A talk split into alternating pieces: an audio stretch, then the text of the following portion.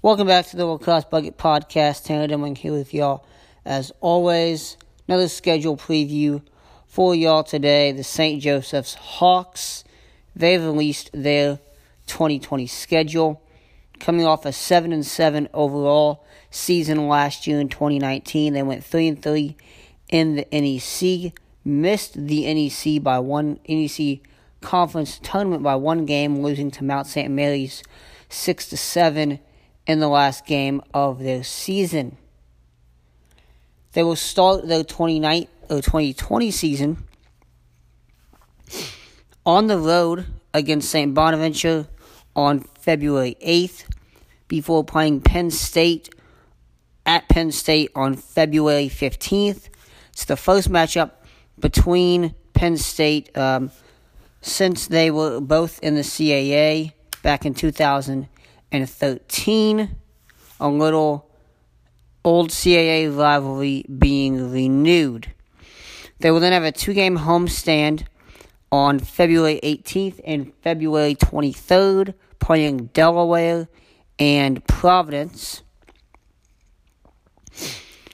They end the month of February on the road at Monmouth, and then they will be in the Philly 4 showcase, which includes St. Joseph's, Drexel, Penn, and Villanova. On the 6th at the Philly 4 showcase, this one will be at Penn, St. Joseph's, and Drexel, and then St. Joseph's will host Penn on March 8th, that's Sunday. The St. Joseph's Hawks begin NEC play on March 14th at Bryant. They will then go to Merrimack, their first time playing Merrimack as they enter Division One and the NEC this season on March 21st. St. Joseph's then plays Mount St. Mary's, the team that um, knocked them out of contention for the NEC tournament last season. Uh, they'll face them at St. Joseph's this year on March 28th. Then the Hawks will play Robert Morris on April 4th to open up the April slate of games. They will be against Sacred Heart at home on April 11th, at NJIT on April 18th, and playing LIU at home on April 25th. Another team entering Division One ranks in the NEC in 2020. Some key games here for the Hawks, Penn State, their first meeting since 2013, former CAA um, rivals, and Penn State coming off a very good season and looking to get back to championship weekend again here in 2020. St. Joseph's has never beaten the Nittany, the Nittany Lions. At Monmouth on February 29th, this is one, um, you know, M- Monmouth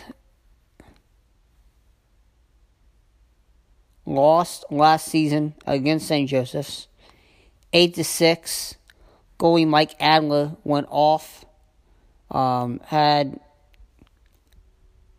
ten saves in the win. Was the deciding factor there. So St. Joseph's looking to get another win over Monmouth with a second straight in a row. Then at the Philly 4 Lacrosse Classic, they will face Drexel. Uh, the Hawks looking to avenge a 7 to 10 loss last season, looking to get their third all time win against the Dragons. These two have played each year since 1993. Uh, St. Joseph's last win coming in 2018. That one's on March 6th.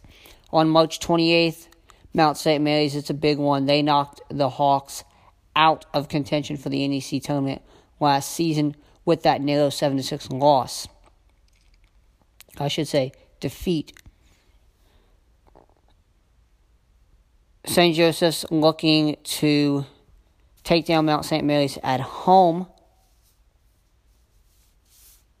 And return their streak. Um, last year, that loss ended a five game winning streak against the Mountaineers for the Hawks. So they're looking to avenge last year's loss, possibly start up a new streak against the Mountaineers. Looking at what this St. Joseph's team brings back in 2020, Nate Patterson, junior attackman, was the leading scorer, 18 goals, 22 assists last season. Ryan Dolan, a sophomore attackman, 18 goals, 11 assists last season. Also a big key returner. Just two of the many young players they have coming back on this offensive side of the ball. And got a lot of young guys coming back all around. Uh, goalie Mike Adler coming back as a junior. The Fort Lauderdale, Florida native and brother of Denver Outlaws face-off man Max Adler. So he's coming back. They got a lot coming back. Really all over the place. A lot of youth coming in to this season. Should be a decent year for St. Joseph's. Uh, probably be on the fringe of making the NEC tournament once again. Now, one thing I do want to mention this year, the NEC tournament is much different. So, there are two divisions the East and the West division.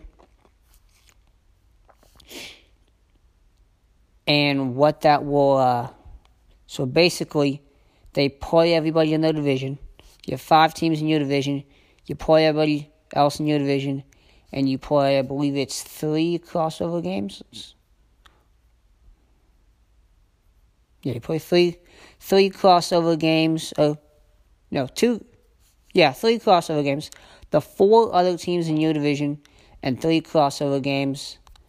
Seven conference games. Uh, that will be how the NEC goes from now on. Would love to see some other conferences get into that as more teams add lacrosse. Obviously, with adding LIU and Merrimack and NJIT this year, that created a situation where the NEC is now the biggest conference in lacrosse with 10 teams. You can't have nine conference games. That is just way too much. Kills kills your non-con play, especially in a conference like the NEC where your in conference is not going to help you that much every single year. So doing this really does help some of those top programs. Looking at St. Joseph's schedule, um, there's a lot of games on this schedule that I really, you know, it, it it's kind of a flip of a coin type thing. Um, because of how some teams did last season, um, you know, the only two, you know, surefire losses that I see on this schedule are Penn State and Penn. Now you can add Delaware in there as well as you, if you would like, um, Drexel as well maybe a Robert Morris. I think this is a team they get maybe two, three losses in conference again this season. So you have seven games, you have three in con- three in conference losses. That'd be a four and three conference record. I don't know if that would get you in the tournament. Um, kind of what they're doing at the tournament. They have a play-in game to play that top seed um, this year, so it's gonna be a little different, and it doesn't matter like your division really.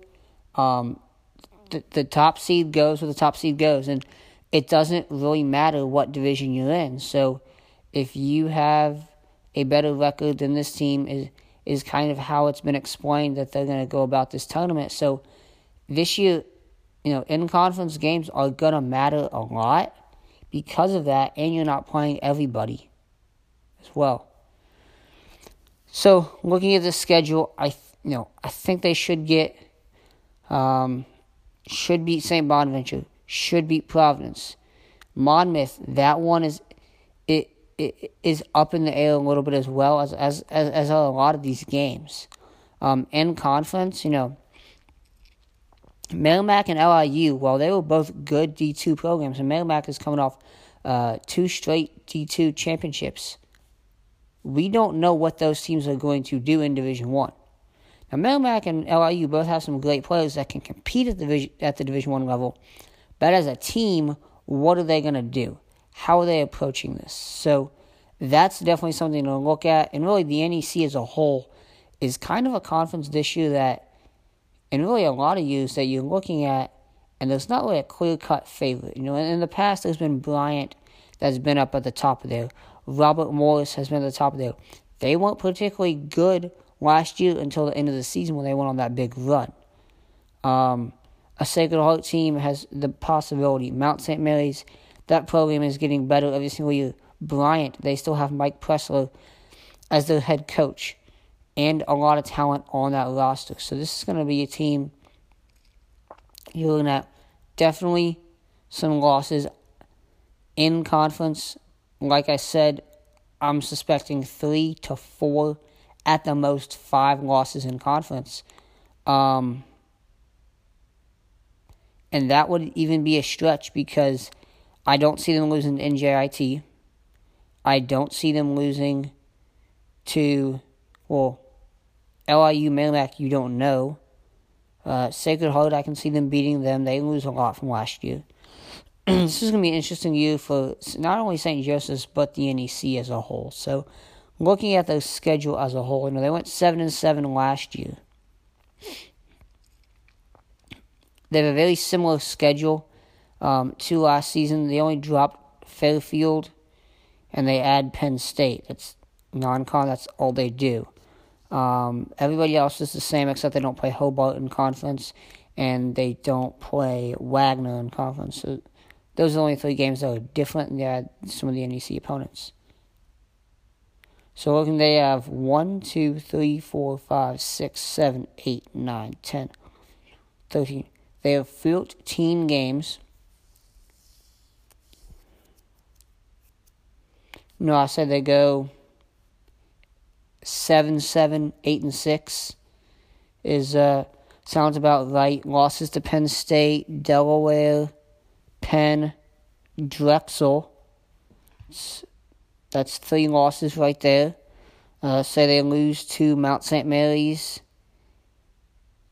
and one or two more uh, NEC opponents. 7 7, 8 8 6. Somewhere in that range is where I see the St. Joseph's team in 2020. That is all for the Cross Bucket podcast schedule preview. St. Joseph's Hawks Again, thank you for listening. Find us at lacrossebucket.com. On social media, at lacrossebucket. My personal, at Tanner underscore Demling. Again, lacrossebucket.com, where it's always lacrosse season.